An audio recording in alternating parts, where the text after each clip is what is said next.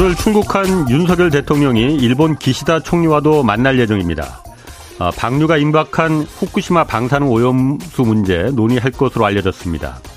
후쿠시마 오염수 방류도 매우 이거 중요한 문제지만 이번 회담에서 이 대륙봉 7광구를 일본은 어떻게 처리할 생각인 건지 이거 분명히 따져 물어야 합니다. 한일 대륙봉 공동개발 조약이 이제 사실상 2년도 채 남지 않았기에 일본의 생각을 정확히 파악해야만 우리도 대처할 수 있습니다. 물론 이 정상회담 의제라는 것이 사전 조율돼야 하기 때문에 일본은 7광구 문제를 공식 의제로 올리는 거 당연히 좋아하지 않을 겁니다. 일본이 싫어한다고 해서 모처럼 또 한 번의 기회가 찾아왔는데 이걸 입 밖에 올리지도 못하고 그냥 돌아와선 안 됩니다. 밥 먹는 자리에서 아니면 차 마시는 자리에서라도 7광구 문제 일본이 어떤 생각을 하고 있는지 분명히 답을 들어야 합니다. 공론화 시키지 말고 조용히 시간을 보내자는 일본이 원하는 그대로 우리 정부가 따라주고 있는 지금의 상황이 도무지 납득이 가질 않습니다. 이 중요한 문제를 왜 일본에게 물어보지도 못하는 건지 우리 정부는 그 이유라도 국민들에게 설명해 줘야 합니다. 네, 경제와 정의를 다잡는 홍반장, 저는 KBS 기자 홍사원입니다. 홍사원의 경제쇼 출발하겠습니다. 유튜브 오늘도 함께 갑시다.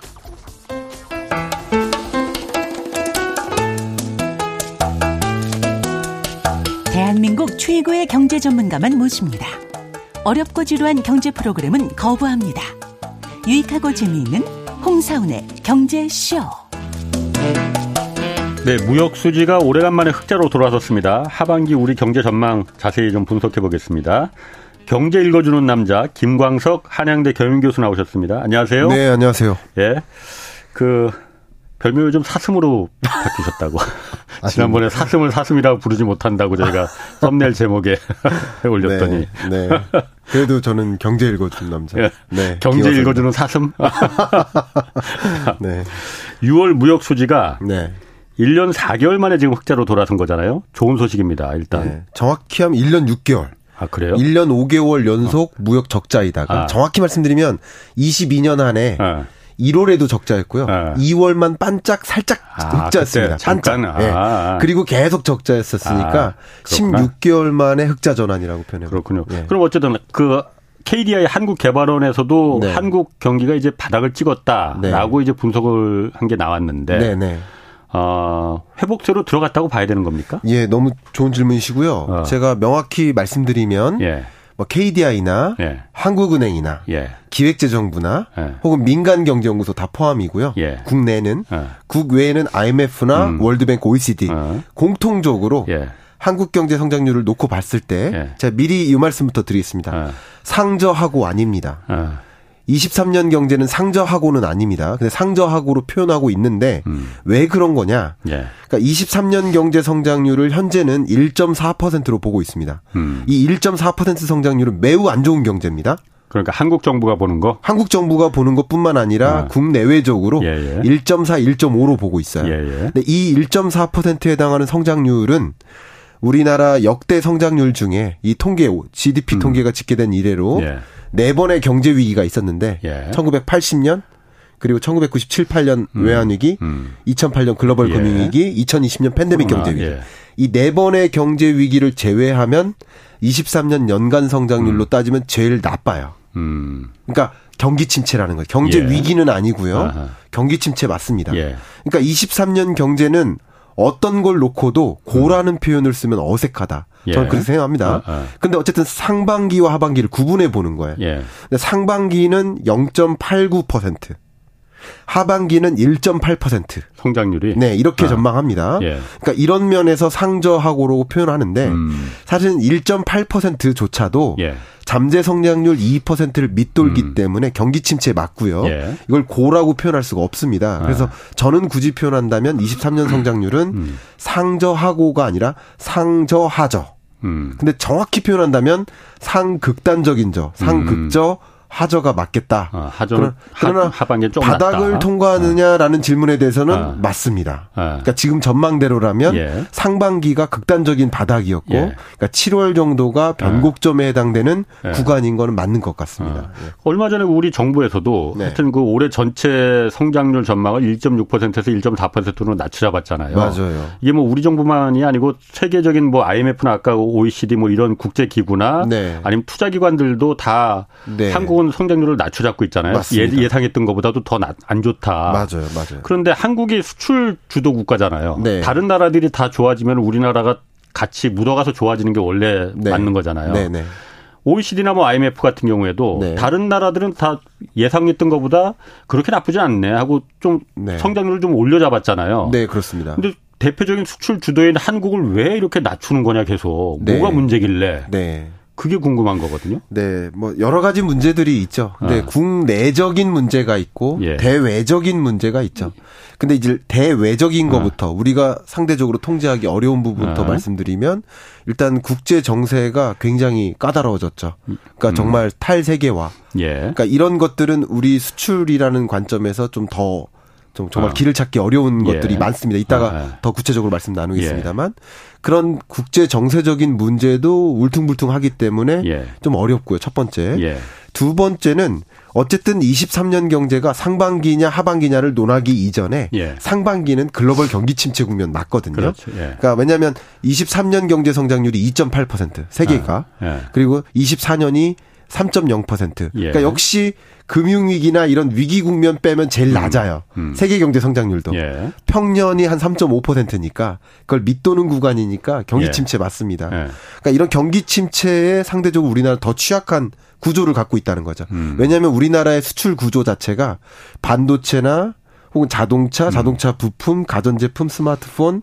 그 밖에 이런 아. 여러 가지 것들이 예. 다 우리나라의 15대 수출 주력 품목, 예. 이게 다 경기에 민감한 품목인 그렇지, 거예요. 그렇죠. 경기에 예. 민감하지 예. 않은 품목 수출이 많은 비중이 아니라 예. 경기에 유독 민감한 품목의 수출 비중이 많아요. 예. 그러니까 좋게 표현한다면 경기가 호황일 때는 우리 수출도 대외적으로 어. 좋은 경향이 더 있어요. 어 남들보다 더 좋다는 그, 거예요. 그렇죠. 예, 예. 탄력적이다라는 예, 말이죠. 예. 그런 관점에서 유독 글로벌 경기 침체 국면이 진행되고 있고 음. 이게 다소 지연되고 있는 회복이 지연되고 음, 있는 음. 이런 흐름이기 때문에 예. 상대적으로 우리 경제는 더 어려운 겁니다. 음. 아, 그리고 국내적인 문제들도 음. 많이 있죠. 뭐 그렇죠. 뭐 부동산 PF라든가 지금 새마을금고 사태라든가 예. 아, 뭐 그밖에 미분양 사태 여러 가지 음. 것들이 맞물린 것들이 많이 있어서 유독 우리 경제가 좀 더 부정적으로 네. 어, 전망하고 있는 경향이 있습니다. 그래서 대외적으로 대내적으로 다 어쨌든 구조적 인 그 뇌관들을 안고 있다라는 거잖아요. 그렇습니다. 자, 그럼 아까 말씀하신 대로 먼저 대외적인 걸 먼저 보면은 네.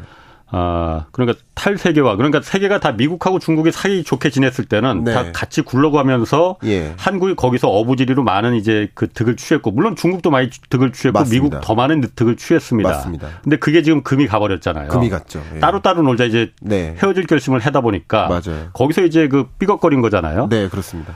옐런 재무장관이 지난번에 토니 블링컨 국무장관이 중국 방중했다가 그 다음에 네. 다시 이어서 옐런 재무장관이 중국 방문했었어요. 네. 어제 이제 다시 돌아갔지만은. 네. 아, 옐런 재무장관이잖아요. 네. 그래서 아 이제 미국하고 중국하고 경제적인 문제를 뭔가 여기서 단판을 지으려는 게 아닌가 네. 했는데 별다른 소, 그 소득이 없었던 것 같아요. 네. 그냥 원론적으로 네. 미중 간의 디커플링은 서로 헤어지는 거는 재앙적인 결과를 초래할 것이다. 그러니까 잘해보자. 이 네. 정도로만 했는데 네. 소득이 없잖아요. 미, 그 옐런이 중국에 뭐 놀러 간 건 아닐 테고. 네네. 네. 왜 그런 이렇게 소득이 없었을까요, 이게?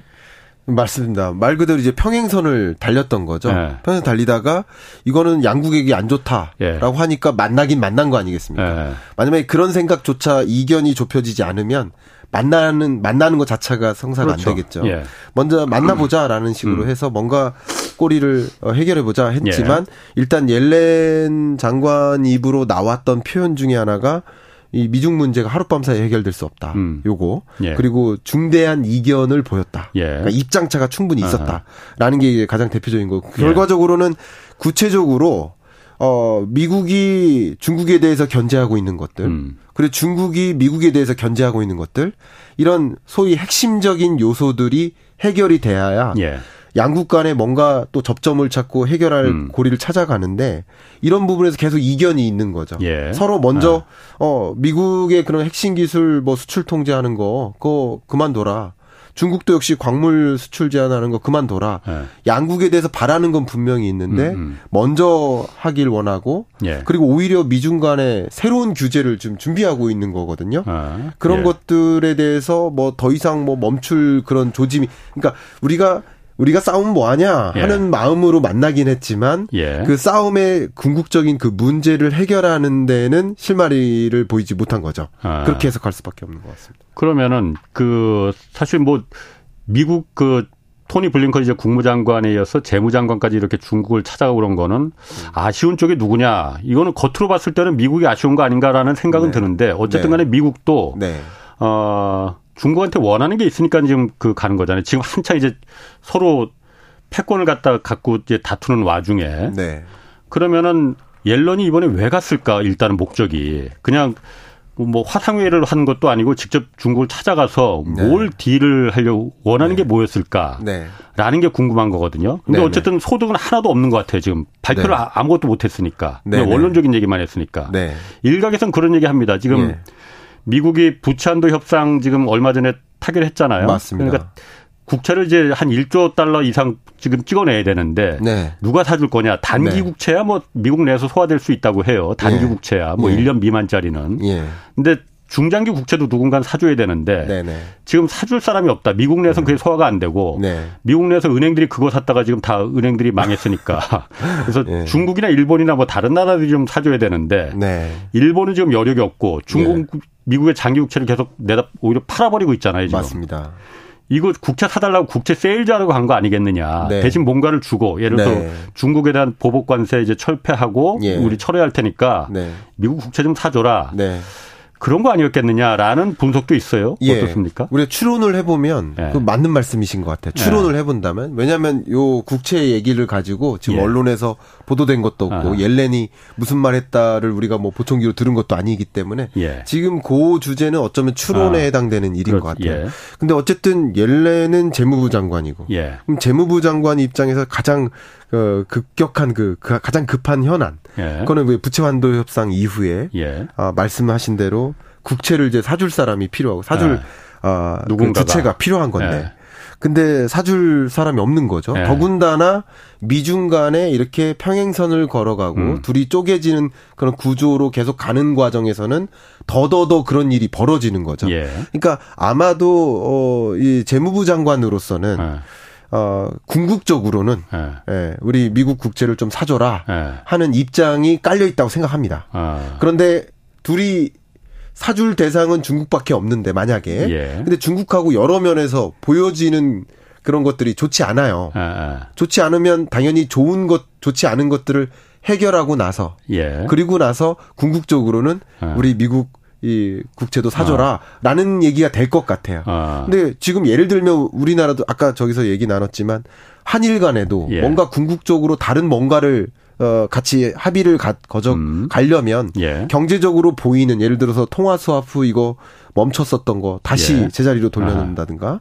화이트 리스트에서 배제했었던 예. 거 다시 올려놓는다든가 예. 이런 보여지는 것들을 먼저 합의하고 예. 그 다음 과제를 가지고 논의할 수 있을 거라고 생각이 음. 돼요. 예. 그래서 저는 한일 통화 스와프를 체결한 거, 네. 재개한 거 이런 것들이 사실은 저는 통화 정책이라기보다는 외교 정책이라고 생각을 해요. 오히려 아, 예, 궁극적으로 예. 마치 그런 것처럼 아. 미중 간에도 지금 기본적으로 갈등 관계에 있는 것은 관세 문제. 음. 그리고 수출 통제 문제 예. 이런 것들이 이제 국가 안보를 타 타면서 그런 얘기를 했지만 예. 그러니까 이런 문제가 아직 남아 있는 상황에서는 어 그러면 우리 어, 우리 국채 좀 사줘라고 음. 할 수가 없기 때문에 음. 당연히 우리 표면적으로 언론에서 나온 것들은 그런 일이라고 생각합니다. 근데 음. 추론을 한다면 어, 어쩌면 이 기본적으로 옐렌의 마음속에 있는 것은 예, 국채를 음. 사줬으면 하는 마음까지 음. 갖고 중국까지 간 게 아닐까 이런 생각을 음. 해봅니다. 어쨌든 옐런이 그러니까 중국에 왜 갔는지 그게 목적이 좀 뭐 밝혀지지가 않았기 때문에 이렇게 추론을 할 수밖에 없는데. 맞습니다. 네. 뭐 그러다 보니까 김 교수님 말은 그러니까 네. 다른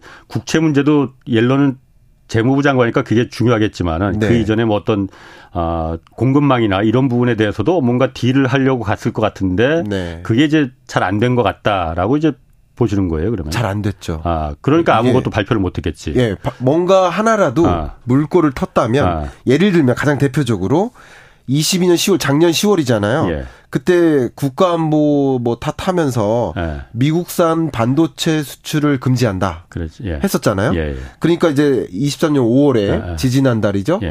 중국이 어 이건 심각한 안보 위협을 초래할 수 있다 하면서 음. 마이크론 어, 제품을 수입 안 하겠다, 안 쓰겠다. 그렇지. 예. 그러니까 이게, 이게 보복한 거잖아요. 예, 예. 그럼 예를 들면 마이크론 제품 구매 금지를 끝내준다든가. 예. 뭔가 하나라도 음, 음. 구체적인 물꼬를 트고, 아, 아. 그죠? 우리는 그렇죠. 반도체 장비 다치 다 수출해줄게. 아, 예. 라는 최근에 이런 이슈들에 아. 대해서 뭐 통제했었던 것을 풀어주는 네. 뭔가의 보도가 나온다면 네. 어, 우리 좀 의미심장한 네. 아니면 이 이 탈, 실탄회가 엮여 음. 있는데 음. 조금이라도 풀었다. 이제 앞으로 풀릴 음. 거야. 이렇게 얘기할 수 있을 텐데 풀린 게 지금 하나도 없으니까 그렇죠. 입장차만 확인한 거야. 그러면 음. 국채를 과연 중국이 이런 과정에서 사줄까요? 그렇지 음. 않겠죠. 그러니까 음. 지금 이 외교적인 이런 문제가 풀이 풀어져야지만 그 다음 단계까지 갈 수 있지 않을까 하는 생각 때문에 그러니까 더 멀어지는 당연히, 거다. 예. 당연히 중국 입장에서도 예를 들어서 뭔가를 국채를 10년물 국채를 사준다 뭐 우리가 사줄게라고 네. 하면은 예. 뭔가 얻는 게 있어야겠죠 미국한테 그런데 네. 그 부분이 네. 아마 좀 틀어진 것 같은데 맞아요. 제가 보면 오늘 보니까는 미국 네. 10년물 국채가 네. 4%를 넘어섰더라고요. 네. 어, 수익률이 예. 수익률이 넘어섰다는 국채 가격이 떨어졌다는 떨어졌죠. 얘기잖아요. 예. 그러니까 아 이게 어 옐런 방중이 네. 중국을 간 게 국채 세일자로 갔는데 그게 틀어지니까 지금 국채가 10년물이 그래서 이 폭, 떨어 폭락하는 거구만. 네. 이런 생각이 이제 자연스럽게 머리에 연구, 연관이 되더라 이거죠. 당연히 이제 미국 국채 투자하는 투자자들이라든가 네. 그런 경우라면 옐렌의 어떤 방중에 대해서 해석을 하는데 네. 그런 부분을 그냥 고려하지 않을 수는 그렇죠. 없다고 생각합니다. 이번에 네. 어쨌든 그 사실 옐런 그 재무장관이 중국에 들어갈 때 좀 기대했던 게 어쨌든 네.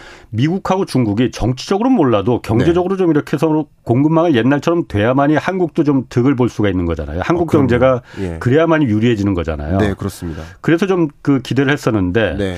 사실 뭐 이렇게 빈손으로 그야말로 옐런이 원론적인 얘기만 네. 어? 그 놀러 갔다 온 것도 아닌데 그냥 중대한 뭐 이견 차이가 있더라 중국하고 아 그거 네. 어떡하지 모르는 사람이 어디 있어 저도 아는데 맞아요. 그거로 봐서는 아 미국하고 중국하고 이 갈등이 이 생각보다 오래 가겠구만 누가 더 이그 어, 악수하는 걸 갖다 손을 내팽개쳤는지 그건 모르겠지만은 네. 오래 가겠네. 그러면 한국 경제도 예. 야 이게 그좀 더 어려워지는 거 아닌가. 어려질 수밖에 없는 게 아. 지금은 다소 이제 국제 정세적으로 이야기를 나누고 있잖아요. 예. 근데 앞서 제가 말씀드렸듯이 미국산 반도체 장비 수출 규제했을 때 마이크론 예. 어, 제품 구매 금지한다라고 예. 조치했을 때 결국 한국 반도체 기업이 그 부족분을 채울 수 있겠다라는 음. 기대를 했었지만 예. 그거 채워서는 안 된다라고 가이드를 명시적으로 했었죠. 그렇죠. 예. 그러니까 이런 것들이 미중 간의 싸움이 우리한테 긍정적으로 올 요소가 많지가 않다는 거죠. 음. 근데 더군다나 이게 좁혀지지 않으면 이 6월에 이미 보도 나왔었던 것 중에 하나가 인공지능 반도체 수출도 금지하겠다. 미국 입장에서. 예, 예, 예. 그러니까 그렇게 하니까 중국도 어, 질 수 없다면서 예. 갈륨이나 게르마늄 이런 히토류, 히, 토류 같은 거 예. 예, 이런 희소 자원을 공급하지 않겠다라는 식으로. 그러니까 더 또 한 번 나아가는 거예요. 싸움이. 아, 아. 또 다른 싸움이 진전되는 거예요. 그러니까 만약에 여기서 물꼬를 하나도 못 틀었다면 아. 지금으로서는 못 틀었다고 생각할 텐데 물꼬를 못 틀은 상황에서는 또 다른 규제, 또 다른 어떤 어, 미중 패권 전쟁이 전개될 거라고 거라고 생각이 되고요. 아. 또 중요한 것은 저는 이제 이거는 또 제 해석인데 예. 어, 미중 패권 전쟁이 정치적 소재로도 분명히 사용되고 있다고 보고 있습니다. 아. 왜냐하면 예. 미국 시민들의 미국 국민의 중국에 대한 비호의적 감정 어. 이게 갈수록 더 올라가요. 어, 더 올라갈까 예, 예. 했는데 또 올라가고 또 올라가요. 예. 그럼 결과적으로 미국 국민은 음. 중국에 대해서 비호의적으로 생각하고 있으니까 아. 중국을 압박하고 중국과 싸울 수 있는 정치를 원하는 거예요. 중국을 때릴수록 지금 집권 층의 지지 기반이 그 올라간다 이거죠. 그 때리는 모습을 아. 정확하게 보여주는 그 네. 정치를 더 지지할 가능성이 음. 있다는 거죠. 왜냐하면 정치적으로 그 미국 국민의 모습이 모습이 그러니까. 예. 근데 아. 중요한 정치 이벤트가 있지 않습니까? 대선이 있죠. 그렇죠. 그걸 예. 앞두고 예. 뭔가 이런 조치를 취한 이후에 아. 오히려 더 뭔가 갈등의 소지가 있을 수 있다. 아. 저는 그렇게 좀 국제 정세를 풀이하고 있습니다. 아, 그거 중요한 얘기 같아요. 그러니까 아, 제가 그, 맞다는 얘기가 아니라 아. 저는 그렇게 판단하고 있다는 거. 저기 뭐 여기서 예. 어차피 뭐 다 추론이니까 지금 네, 뭐둘 네. 사이에 무슨 얘기가 오고 갔는지가 지금 그렇죠. 모르는 거니까. 예, 예. 사실은 저는 아까 그래서 어, 미국이 중국한테 그 인공지능 그 규제 더 강화하고 막 네. 이런 게 예. 중국도 관련 뭐그 히토류 규제한다 한게 네, 네. 서로 협상을 앞두고 아 이거 기싸움 하는 거구만. 그럼 이번에 네. 뭔가 뭔가 극적으로 타결되는 것도 좀 있을 것 같은데 빅뉴스가 나올 수도 있지 않을까 그렇게 기대를 했었거든요. 그렇죠. 예. 기싸움 하는 거다 이렇게 네. 판단하는데 네. 뭐잘 안 된 것 같아요. 잘 안 된 것 같습니다. 아, 좀 보시죠. 이게 어쨌든 이 반도체의 global value chain 음. 자체에 예. 미국이 이제 설계라든가 첨단 기술 생산 장비 영역에 독점하다시피 하는 경쟁력을 갖고 있고 예. 중국이 다소 이런 소재나 원자재에 걸친 예. 자원에 가 자원에 걸치는 경쟁력을 또 다소 갖고 있기 때문에 둘이 협상하지 않으면 이게 value chain이 그렇죠. 이게 네. 꺾이는 거죠. 그러니까 우리로서는 굉장히 불안한 네. 모습들이 계속 전개되는 거라고 볼 수 있겠습니다. 그럼 대외적인 문제는 우리 경제 지금 하반기 경제에서 대외적인 문제는 지금 그 그거로 이제 갈음하고 네네. 대내적인 문제도 지금 아까 잠깐 말씀하셨지만 지금 새마을금고 사태도 있고 네. 부동산 PF 문제도 있잖아요. 네. 이게 우리 하반기 경제에서 어 이게 발목을 잡을 가능성이 있습니까 지금? 사실 피 새마을금고 문제는 약간 좀 진정되는 것 같긴 한데 네. 어떻게 보십니까? 일단 새마을금고 문제를 말씀드리면 예. 저는 좀 이런 말씀은 드리고 싶어요. 예. 과도한 불안, 그러니까 음. 불안이 부실을 만든다. 그 맞습니다. 그러니까 과도한 아. 불안이 아니면, 예. 그러니까 이게 불안이 아니라 예를 들면 이런 거죠. 정확히 이 새마을금고 이 부실 사태에 대한 문제점이 뭐고, 예. 그 문제를 어떻게 해결할지에만 초점을 두면 음. 이것을 오히려 구조적으로 우리가 더 나은 사회로 가기 위한 예. 그런 방향으로 갈 수 있는데 예. 또 이게 만약에 혹여 혹여나 어떤 예. 뭐 유튜버나 아니면 언론이나 음. 과도한 불안을 조정하게 되고 음. 우리가 의외로 몰랐던 것들이 있거든요. 예. 그런 것들 때문에 과도한 불안 때문에 그것 때문에 예금 인출 사태 뭐 이렇게 뱅크런 사태가 이어지면 그게 진짜 무서운 거죠. 그게 무서운 거거든요. 예, 예. 그러니까 지금 상태로는 소위 새마을 금고가 예. 쓰러질 일이 전혀 없어 보입니다. 예. 새마을 금고가 쓰러지는 게 아니에요. 예. 전체가 중앙회가 그러니까 중앙회와 예. 그 지역 금고를 다 합한 그 전체의 새마을금고가 음. MG 새마을금고가 음. 쓰러질 일은 전혀 없어 보여. 예. 오히려 이렇게 생각하셔도 좋아요. 역대급으로 돈 많이 벌었어요. 음. 그러니까 고금리 시대에 예. 대출 많이 해주면서 예. 역대급으로 돈을 많이 벌었습니다. 예. 그럼 지금 새마을금고의 부실을 제가 어떤 식으로 비유를 해드리냐면 아. 약간 이런 거예요. 전자회사가 있어요. 예. 반도체도 팔아요. 음. 스마트폰도 팔고 예. 세탁기, 냉장고도 팔아요. 음. 근데 냉장고 사업부에 부실이 생겼어요, 만약에. 예. 예. 그러면 이 전자회사가 부실할까요? 음, 그건 아니죠. 그건 아니거든요. 예. 마치 그런 모습인 거예요. 네. 몇몇 법인 그리고 어이 PF 대출 연체율이라든가 뭐 음. 이런 문제 마, 맞아요. 문제 음. 지적할 만합니다. 그리고 구조적인 문제도 우리가 이참에 발견을 했습니다. 예. 근데 그런 구조적인 문제를 개선하는 데 노력을 집중해야지 예. 마치 일개 몇몇 아. 법인의 문제를 가지고 전체의 문제인 양 생각을 해 버리면 예. 그냥 말도 안 되는 뱅크런이 발생하는 거예요. 네. 제가 금융계 쪽에 여러분이 알고 계시는 지인들하고 한번 얘기해 보면 네. 다 이런 표현을 하십니다. 음. 큰 문제가 없는데 음. 왜 이렇게 문제가 커지고 있을까 하는 네. 것을 오히려 금융 예를 들어 지점에 네. 근무하는 그냥 뱅크 텔러한테 네. 물어봐도 다 그렇게 아. 판단하고 있어요. 그러니까 삼성전자로 치면은 네. 반도체가 문제가 되는 게 아니고 좀 냉장고 사업이 약간 좀 장사가 안 되고 거기서 적자가 나는 건데 네. 그렇다고 해서 삼성전자가 무너지겠냐 이거라 이거 죠. 그게 그럼요. 아니 그러면은 예. 새마을금고가 사실 돈을 많이 역대급으로 많이 벌었다고 하는데 네. 돈을 많이 번 게 사실 부동산 사업 관여 여기 PF 대출을 많이 부동산 PF는 아니고 어쨌든 네. 부동산 사업 관련해서 많이 대출을 해주면서 거기서 이제 고금리로 수익을 많이 얻은 거였잖아요. 네, 맞습니다. 그럼 지금 부실이 새마을금고의 부실이 예. 삼성전자로 말하면 반도체 부실한 게 아니고 냉장고 정도의 부실인 거예요? 아, 그러면 말씀드리도록 어. 하겠습니다. 어, 지금 새마을금고의 22년 단기 순이익 기준으로 네. 1조 5천억 원이 넘었습니다. 그러니까 이것은 역사상 최대치인 거예요. 뭐 수익이? 예, 아, 영업이익 예, 예, 기준으로 예, 예. 단기 순이익입니다. 아, 아. 단기 순 예, 영업이익 제가 아, 정정하겠습니다. 예. 단기 순이익 아. 기준으로 1조 5천억 원을 초과했고요. 예. 이게 역대급입니다. 예. 근데 말씀하신 대로 부동산 PF 사업이 많아요. 원래 예. 원래 구조 자체가 그래요. 예. 왜냐하면 이 새마을금고가 태동한 그 배경 자체가 음. 지역사회 개발을 어, 촉진하기 위한 수단으로서 예. 생겼고, 예. 그러니까 지역사회 개발의 목적이니까 지자체 관점인 거예요. 음, 음. 그럼 지자체를 관할하는 주무부처는 그래서 행안부인 거고, 예. 그래서 행안부가 관리 감독 아, 아. 기관으로서 지금까지 남아 있는 거예요. 근데 예. 지금으로서는 뭔가 어, 새마을군과 그때의 모습과 지금의 모습 완전히 다르니까. 예. 지금은 5대 은행급에 준하는 그런 그렇죠. 강력한 금융기관으로서 예. 성장한 거니까 전체로 예. 보면. 예. 그러니까 뭔가 더 체계화된 관리 감독이 필요합니다. 예. 지금은 어쨌든 구조를 개편하고 물론 국회의 동의가 필요합니다만 어, 관리 감독의 어떤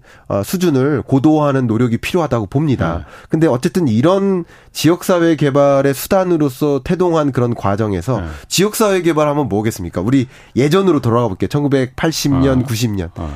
다 건설입니다. 그렇지. 인프라. 예, 예. 그죠? 예. 그러니까 이제 그 지역의 소위 이사장님들이 예. 지역 사회에 있는 건설사들과 굉장히 끈끈한 인맥 관계에 있잖아요. 이사장이라는 건 어떤 예. 이사장? 앞에 앞에 말씀드렸던 그 법인. 아, 새마을금고의 예. 지역 새마을금고 이사장들이. 예. 소위 그 이사장이라고 우리 예, 호칭을 예. 하거든요. 그러면 그 이사장님들이 지역 사회에 또 소위 말하는 어, 기업인 하면 이제 건설사 사장님들 아니겠습니까? 굉장히 강한 유착 관계에 있는 거예요. 그러다 보니까 뭐 우리 뭐 건설할 테니까 돈 빌려줘 하면 음. 돈을 빌려줬는데 이게 우리 1금융권에서는 상상할 수 없는 수준의 통제 밖의 일이었던 거예요. 예. 왜냐하면 예. 1금융권에서는 지점장의 권한이 그렇게 크지 않습니다. 예. 왜냐하면 전체의 통제를 받고 있고. 전체 금융사의 통제를 받고 있지만 그 금융사는 금융이 금감원의 또 통제를 받고 있기 예. 때문에 어 이제 뭐 재능을 발휘 그러니까 뭐뭐 음. 뭐, 뭐 혼자서 이렇게 할 수 있는 그런 재량권이 재량권의 예. 제한이 예. 많아요. 근데 예, 예. 이사장님들 새마을금고 이사장님들은 예. 상대적으로 재량권이 많았기 예, 때문에 결국 그게 부동산 PF를 중심으로 한 이 연체를 지금 만든 것이고 그 연체율이 뭐 지금 굉장히 많이 치솟았습니다만 이 연체율이 다 못 갚는 부채라고 보진 않아요. 근데 그 중에 일부가 부실 채권으로 건너갈 음. 것이고 그러니까 그런 부실 문제는 지적해 볼 만합니다. 음. 그러나 이것이 전체 이 부실로 연결될 것은 아니다라고 말씀드리고 싶은 거죠. 아니 그러니까 제가 궁금한 거는 네. 새마을금고의 지금 부실 문제가 네. 연체 부실 문제가 예.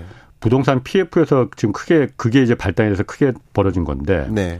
새마을금고 전체로 봤을 때 네. 이게 삼성전자 비교를 해보면은 네. 냉장고 사업이냐 아니면 반도체 사업이냐 네. 부동산 PF가 네. 그게 궁금한 거거든요. 아, 네. 일단 대출 금액으로 보면요. 예. 지금 현재 새마을금고의 총 대출 금액이 예. 200조가 조금 안 됩니다. 한 196조 정도 됩니다. 대출이? 예, 전체 대출 잔액이요. 예. 그 중에서 이 연체되고 있는 예. 금액이 12조 정도가 됩니다. 예. 그러니까 결과적으로 이 비중이 상대적으로 그래서 6%인 거거든요. 예. 연체율이라는 개념이 예. 그런 겁니다. 예. 예. 근데 연체되고 있는 그 연체액이 예. 다 부실채권으로 넘어가는 건 아니고 예. 우리가 예를 들어서 이번 달에 원금과 이자를 상환해야 되는데 음. 혹은 이자만 상환해야 되는데 그건 이제 조건에 따라 다르겠죠. 그 만기 일시 상환이면 이자만 상환하면 되는 거고 어, 이제 중 분할 상환 방식이면 원금과 이자를 같이 상환해야 되는데 네. 그 상환하기로 한 약속을 이행하지 못하면 연체라고 표현하죠. 음, 그렇죠. 그걸 네. 세번 연속, 세달 네. 예. 연속하면 그걸 부실채권으로 부실. 예. 분류를 합니다. 예, 받기 힘들다. 그렇죠. 그러니까 어.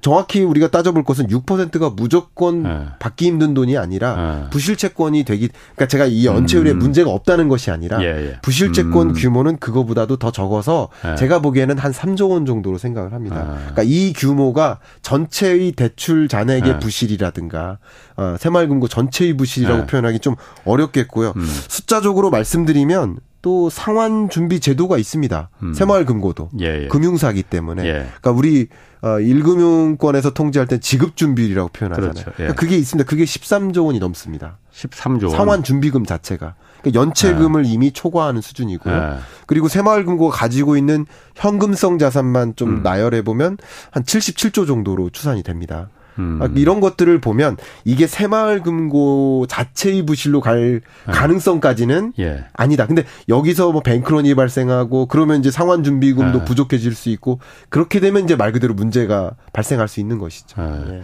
그러니까 새마을금고 전체 수신 금액이 한 260조라는데 상환 준비금이 네.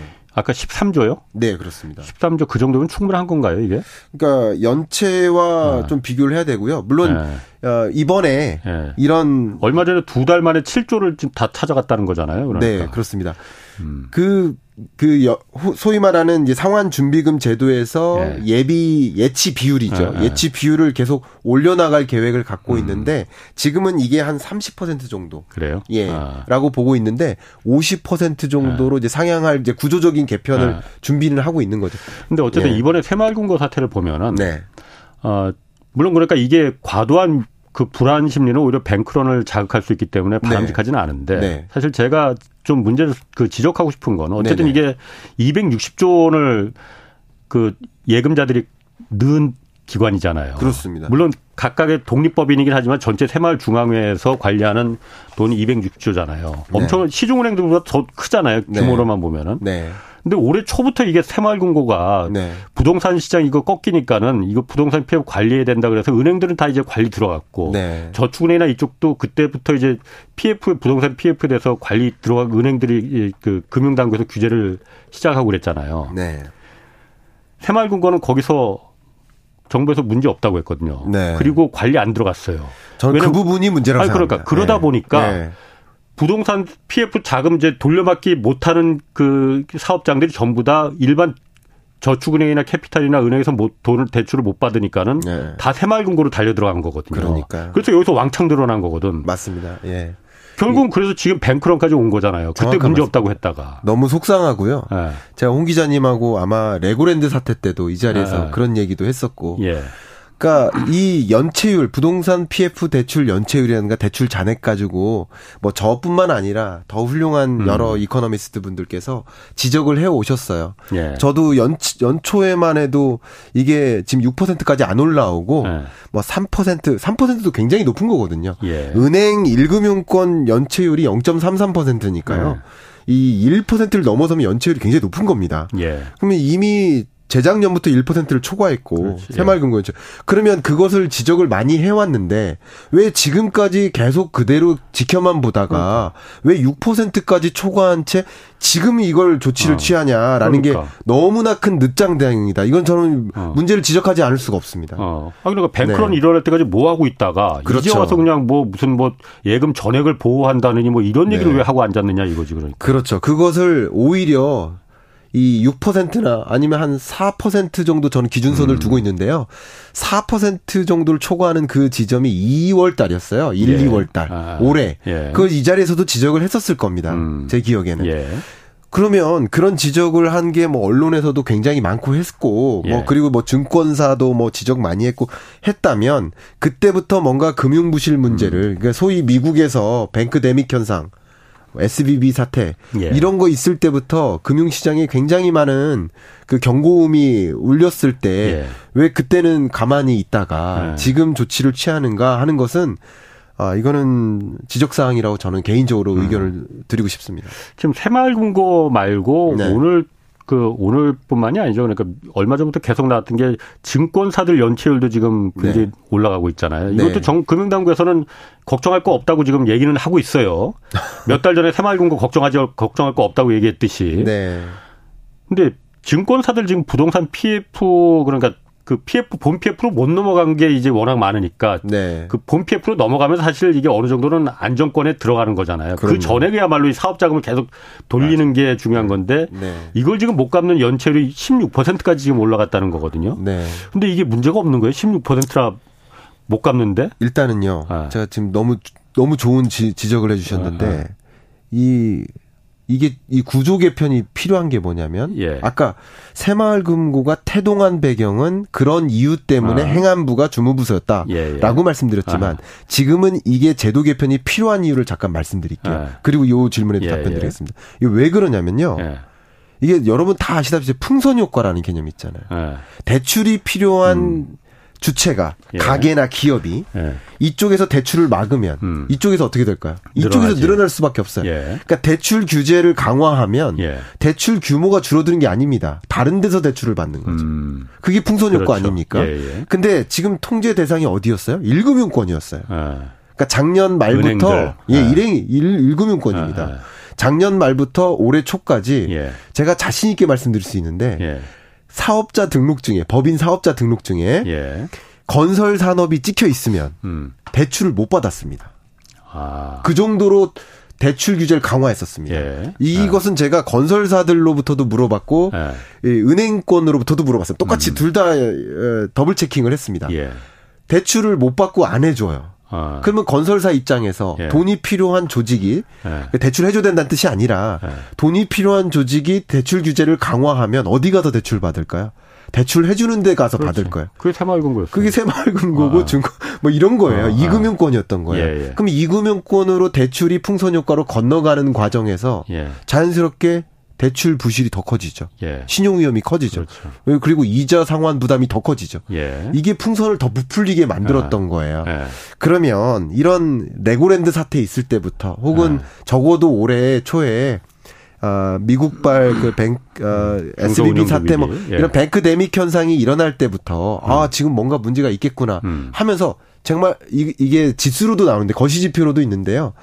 어, 대출에 대한 의지를 보여주는 지표들이 있습니다. 예. 그러니까 금융, 그러니까 은행권에서 대출 어, 해주겠다 안 해주겠다라는 음. 그 의지가 있는데 이런 뱅크데믹 현상이 있자마자 대출에 대한 그 의지가 완전히 완전히 꺾여 대출 안 해주는 음. 거예요. 음. 지금은 너도 나도 정부의 통제도 있고 금융사 자체적인 통제도 있고 위기 관리입니다. 예. 은행권이 예. 다. 그러니까 은행권이 위기 관리하니까 그 위기가 이쪽으로 전이 되는 거예요. 음. 그러니까 이런 것들도 좀 저는 문제라 생각하고 예. 전체적으로 이 통제를 할 수 있는 범주 안에 예. 1금융권, 2금융권 다 들어가야 되겠다라고 생각을 하고요. 예. 그런 관점에서 이런 구조 개편이 좀 필요하겠다라는 아. 의견이고요. 예. 아까 주셨던 질문 제가 죄송합니다. 다시 한번 아니 그러니까 좀, 증권사들 지금 그 연체율이 16%까지 아, 네. 올라갔는데 네. 네. 지금 새마을금고 문제 지금 이어서 증권사 연체율이 16%까지 올라간 게 이것도 다 부동산 PF 네. 초기 자금들 맞습니다. 본 PF 들어가기 전에 본 PF 네. 들어간 거는 사실 어느 정도 안정된 거니까 네. 그건 뭐 삽질을 이미 한 거니까는 가면 되는 거고 네. 그 전에 이제 땅 사놓고 시행사들이 좋습니다. 여기 돈이 잔뜩 물려서 네. 증권사들이 여기 잔뜩 들어간 거잖아요. 맞습니다. 옛날에 이거로 돈 엄청 벌었는데 지금은 이게 화살이 돼서 돌아오는 거잖아요. 네, 2020년, 어. 21년과 같은 부동산 시장의 모습이 계속 똑같이 유지되지 않을까 하는 섣부른 기대였던 거죠. 그러니까 연체 16% 올라간 그렇죠. 게 올라간 게 이게 지금 괜찮은 음. 거냐 이거지 그러니까. 아, 뭐 그 증권사 PF 문제는 괜찮다고 생각하기 어렵습니다. 아. 그러나 이게 전체 금융 부실로 전개될 가능성 음. 상대적으로 작아 보인다고 저는 소신 있게 예. 말씀드리겠습니다. 예. 무슨 뜻이냐?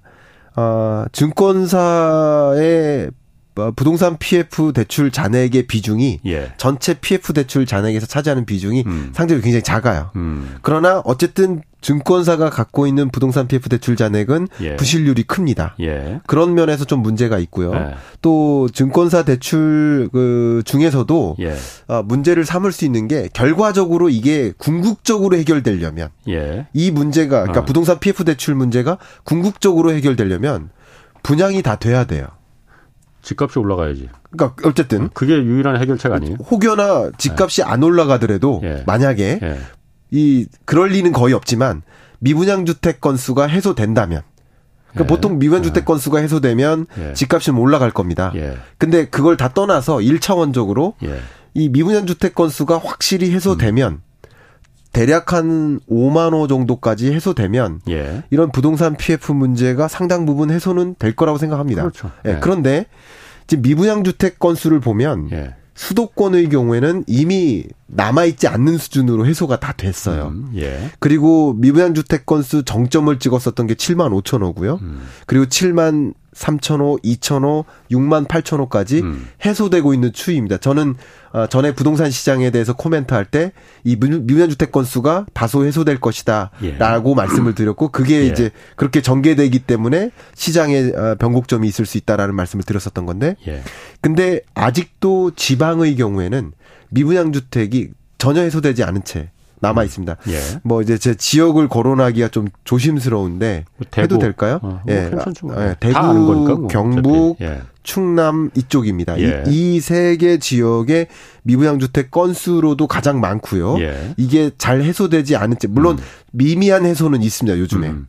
최근 들어 미미한 해소는 있습니다만 그 해소세가 명확하지 않기 때문에 금리는 뭐 계속 높은 상태로 유지되고 그러니까 아 증권 사발 부동산 PF 그 부실 문제는 예. 우리가 짚고 넘어가야 될 문제라고는 생각합니다. 아. 그게 전체 금융 부실로 연결될 가능성은 예. 상대적으로 낮다고 생각을 합니다. 그러니까 금융 위기 아. 올 정도까지 아. 그런 부실은 아니라고 생각하지만 예. 뱅크 데믹처럼 이 부실 상황을 계속 만드는 그리고 경기 회복을 막는 어떤 걸림돌 역할을 하는 그런 요소로서는 충분히 네. 크게 작용할 것으로 생각합니다. 그러니까 지금 정부에서도 사실 이게 그 방법이 딱히 보이질 않으니 유일한 방법은 그거잖아요. 그러니까 이 어쨌든 투기 수요가 한번 붙어줘서 네. 집값이 빠르게 올라가고 분양도 다 미분양도 해소되고 그러면은 네. 이 문제 다 해결됩니다. PF 문제. 그렇죠. 그렇잖아요. 예, 예, 유일한 해결책은 지금 그거라고 정, 네. 지금 정부는 보는 거잖아요. 그렇습니다. 그렇기 때문에 예. 아, 지금 그래서 여러 가지 이제 그 다 규제 풀어주고 대출 수요도 풀어주고 DSR도 네. 지금 뭐 풀어주고 네. 역전세 때문이라고는 하지만은 그래서 네. 집값이 올라가야만이 이 시한 폭ton이 꺼진다라고 판단하는 거잖아요. 정확하십니다. 그런데 예. 그런데 사실 그 아까 말씀하시기를 수도권의 미분양이 좀 줄어든다고 하지만은 네. 그 줄어드는 거는 그게 정확한 진짜 줄어드는 거냐. 예. 왜냐하면 요즘 건설사들 시행사들 예. 분양을 예. 안 하거든요. 네.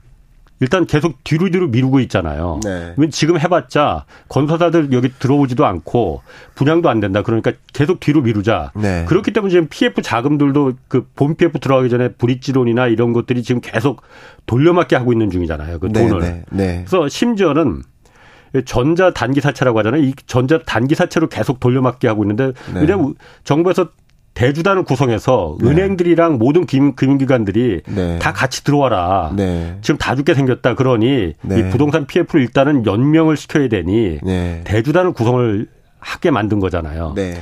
단기 사채가 원래 3개월짜리인데 네. 3개월짜리 요즘 안 팔립니다. 그래서 한 달 미만짜리가 절반 이상이거든요. 그만큼 불안하다는 거지. 이거 띄어먹을 가능 떼일 예. 가능성이 크다 그러니까 네. 세 달짜리는 우리 발행 못해 네. 한 달짜리 정도 일주일 정도만 우리가 돈 빌려줄게 네. 이 상황이거든요. 네네. 네. 근데 이게 정말로 아까 말씀하신 대로 미분양이 지금 그 수도권은 해소되고 네. 막 이런 거로 진짜 볼 수 있는 건지. 아, 네. 그 부분이 좀 허수가 들어간 거 아니에요? 네, 뭐 의견을 좀 드리도록 아. 하겠습니다. 저는 23년 부동산 시장을 작년 10월부터 음. 한마디로 표현했을 때 탈동조화 현상이다 이렇게 표현을 했었거든요. 음. 그러니까 따로따로 노는 거죠. 예. 그러니까 서울과 서울과 지방이. 세종과 예. 또 뭐 6개 어, 광역시와 그 밖의 지방이 예. 완전히 따로 따로 놀고요. 예. 또 재밌게도 아파트와 그 밖의 나머지 주거용 예. 부동산이 또 따로 놉니다. 예. 이게 완전히 음. 다 따로 따로 노는 흐름으로 전개되고 있는데 음. 그런 관점에서 어, 서울의 경우에는 한 가지만 말씀드릴게요. 음. 건설사들이 분양을 안 해서 어, 분양률을 떨어뜨려서 음. 미분양 주택이 해소되는 거다라고 말씀하시지만 앞으로도 예. 어, 이 수요가 반등하지 않으면 예. 네. 미분양 주택은 추가 그러니까 그 분양 물량은 추가적으로 더 내보낼 리가 없어요. 예. 그러니까 분양률을 낮춘 채로 계속 유지한다는. 음. 건설사는 당연히 그런 입장일 겁니다. 예. 앞으로 분양이 안 된다라고 하면 예. 건설사 입장이 그럴 거예요. 예. 그래서 제가 드리고 싶은 이야기는 예. 수요입니다. 수요. 근데 수요. 가 저는 이제 수요를 가장 명확하게 보여주는 잣대가 예. 한 해가 주택담보대출이고요. 예. 대출 잔액. 예. 그리고 어 주택가격 전망 CSI 이 두 가지 지표를 좀 강조하고 있는데요. 예. 주택담보대출 잔액도 3, 4, 5, 6월 계속 늘어납니다. 음. 이게 수요가 다소 회복되는 흐름을 보여주는 예. 증거고요. 그 다음 하나는 주택 가격 전망 CSI가 예. 2022년 아, 10월에 바닥을 찍고 100 밑에 맴돌고 있었는데 예. 이게 계속 올라오고 있었습니다. 근데 저는 이게 0을, 아, 0이죠. 100이죠. 예. 기준선. 100을 통과할 거로 생각했는데 100을 지지난주에 통과했습니다. 음. 이게 무슨 말이냐면 예. 의외로 수요가 반등하고 있는 거예요. 음. 그러니까 그 수요를 봐가면서 분양 물량을 하나씩 음. 더 내보낼 거다. 거예요. 그러니까 그럴 여지가 있는 지역이 수도권인 거예요. 수도권. 그나마. 근데 예. 지역 같은 경우는 그럴 여지가 없는 거예요. 음. 그래서 탈동조화가 일어나는 거죠. 음. 그래서 뭐 제가 뭐 그런 관점에서 우리가 좀 눈여겨봐야 될 것은 특히 지역 건설사의 부도라든가 예. 또 지역 건설사에게 대출을 제공해줬던 네. 뭐 앞에 말씀하신 네. 금융 금융사 중에 증권사라든가 그런 어떤 금융사들의 부실 문제 예. 이런 문제는 불거질 수 있다고 생각합니다. 네. 분명히 23년 하반기 중에는 그런 일이 충분히 나타날 수 있어요. 왜냐하면 수도권 네. 혹은 서울 가격이 영을 상승률이 영을 통과해서 반등한다 하더라도 지역의 경우에는 더 더디게 움직일 것이라기 음. 때문에 음. 그렇기 때문에 또 미부양 주택 문제도 계속 해소되지 않는 거죠. 음. 이런 흐름 때문에 음. 우리가 좀 눈여겨봐야 될 그런 지역들이 그런 영역이다 이렇게 생각하고 있습니다. 그럼 이건 어떻습니까? 네. 그러니까 아 사실 지금 그 말씀하신 대로 부동산 경기가 지금 그 안 살고 그러니까는 계속 그 그 이 부동산에 몰려 있는 자금 본 PF 들어가기 전에 브릿지론이나 이 사업 자금들을 계속 돌려막기 하고 있는 중이잖아요. 그래서 네. 은행들도 다 참여해라. 그래서 대주단을 구성해서 강제로 구성을 시킨 거잖아요. 이게 14년 만에 처음 다시 구성을 시킨 거라고 하더라고요. 네. 그래서 9월 달부터는 또 어, 1조 원 규모의 그 펀드 네. 이게 마련한다고 해요. 그래서 그한 5천억은 캠코 자산관리공사가 출자하고 네. 나머지 이제 은행 금융기관들이 5천억 출자해서 네. 같이 1조 원 정도로 하여튼 부동산 수요가 살아날 때까지 네. 투기 수요가 곧 들어오니 이때까지만 네. 버텨보자라는 네. 거로 이제 일조 원으로 버틴다는 거잖아요. 네. 이게 사실 경착륙이라는 게 예. 집값이 계속 떨어지는 게 경착륙이 아니고 네. 버티다 버티다 한꺼번에 확 떨어져 버리는 게 진짜 무서운 거잖아요. 네네. 네. 이걸 이렇게 계속 연명하게 살려두는 게 나을지 아니면 네. 안 되는 거는 네. 과감하게 어, 정리하고 어떤 게 나은 거예요 이게 지금 이렇게 계속 연명시켜 주는 게 이게 정답입니까? 어, 굉장히 고심이 많이 되어야 될 어젠다인 것 같습니다. 예. 그러니까 소위 우리 홍 기자님이 제가 건설사를 어. 대변하는 게 아니고요. 어. 그냥 건설사 입장에서는 예. 번개 받고 싶지 않은 거죠. 예. 근데 뭐 건설사가 아닌 입장에서는 예. 한번 정리하고 가자. 예. 라는 입장일 수 있어요. 예. 그러나 그게 당사자인 경우에는 예. 그게 또 굉장히 뼈 아픈 숙제가 되기 때문에 그렇죠. 예. 예. 그것이 필요하다. 예. 어 그게 있고 나면 한번 구조조정이 있고 나면 예. 분명히 어 이제 건전한 음. 어 기업들만 건전한 또 산업 풍토가 형성될 수 있을 거라는 믿음이 있는데 예. 우리 경제가 과감하게 그걸 정리하고 갈 수 있을 만한 그런 생각이나 능력이 음. 있을지는 저도 좀 의문이 좀 됩니다. 근데 저는 음. 가장 음. 걱정되는 것은 음. 제가 생각하는 걱정은 지난번에도 2주 전인가 나와 한 달 전에 나와서 말씀드렸었던 게 뭐냐면 예. 정부의 이 부동산 정책의 목표가 예. 흐트러질 수 있겠다. 이게 자, 가장 걱정이에요. 목표가 흐트러질 왜냐하면 정책의 예. 목적은 분명히 주거 안정해야 돼 요. 예. 부동산 정책의 목적은 주거 안정이어야 됩니다. 예. 근데 주거 안정이 아니라 집값 안정이 아. 되는 거예요. 아. 집값 안정이라는 표현은 이해관계마다 달라요. 그렇죠. 떨어지는 게 안정이라고 볼 수도 있고 예. 갖고 있는 자 이해관계자는 오르는 아. 게 안정이라고 볼 수 있어요. 예, 예. 근데 그게 뭐가 맞다라는 것을 떠나서 예. 이 정부의 부동산 정책의 목적이 집값이어야 돼서는 안 된다는 거죠. 아. 집값은 보이지 않는 그렇지. 손에 의해서 결정돼야 되고요. 예. 음. 이 부동산 정책의 목적은 어떤 방식으로든 했을 때 음. 누군가 임차인이 돈을 못 돌려받거나 음. 뭐 이런 주거 불안에 시달리거나 전세 사기가 일어나거나 음. 이런 주거 불안의 문제가 흐트러짐 없이 하는 게 정책의 목적이어야 될 텐데 예. 정책의 목적이 집값이 돼 버린다는 거죠. 이런 음. 이런 상황까지 지금 몰려온 상황이라고 한다면 음. 그게 제일 안타까운 우리 한국 경제 현주소가 아닌가 생각을 하고 있는 겁니다. 그럼 김 교수님 보시기에 네. 그 원희룡 국토부 장관은 뭐 요즘 워낙 뉴스의 화제 인물이라서 네. 어, 그, 그 지난번에 네. 아, 집값은 어떤 계속 지금 상승세 안 된다, 계속 내려가야 된다라고 말은 했는데 그 다음날 바로 그 정부 하반기 경제정책 동향 발표한 거 보면은 네. 그건 전혀 결이 또 다르거든요. 네. 지금 정부의 그 정책 그 부동산 정책 방향은 네. 어느 쪽이라고 보세요? 양쪽이 서로 좀 정반대라서 네. 잘 모르겠더라고요. 아 보여주기식 정책도 있다고 생각합니다. 어, 뭘 아, 보여주시? 이거는 예. 뭐 지금 제 정치를 비판하는 게 아니고 예. 정책을 좀 비판하고자 음. 하는 겁니다. 보여준다는 것은 어쨌든 정치적으로 봤을 때 예. 어, 많은 대중께서 이렇게 집값이 오르거나 반등하는 것에 좀 불안감을 또 가지고 계시기 때문에 예. 충분히 더 조정이 필요하다고 보시는 입장이 굉장히 많기 때문에 예.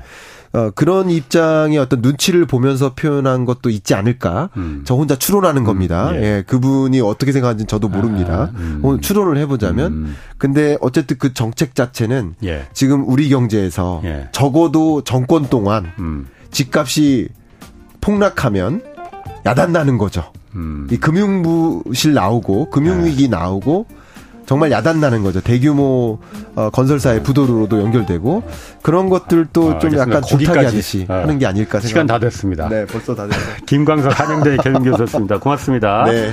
홍사원의 경제쇼였습니다.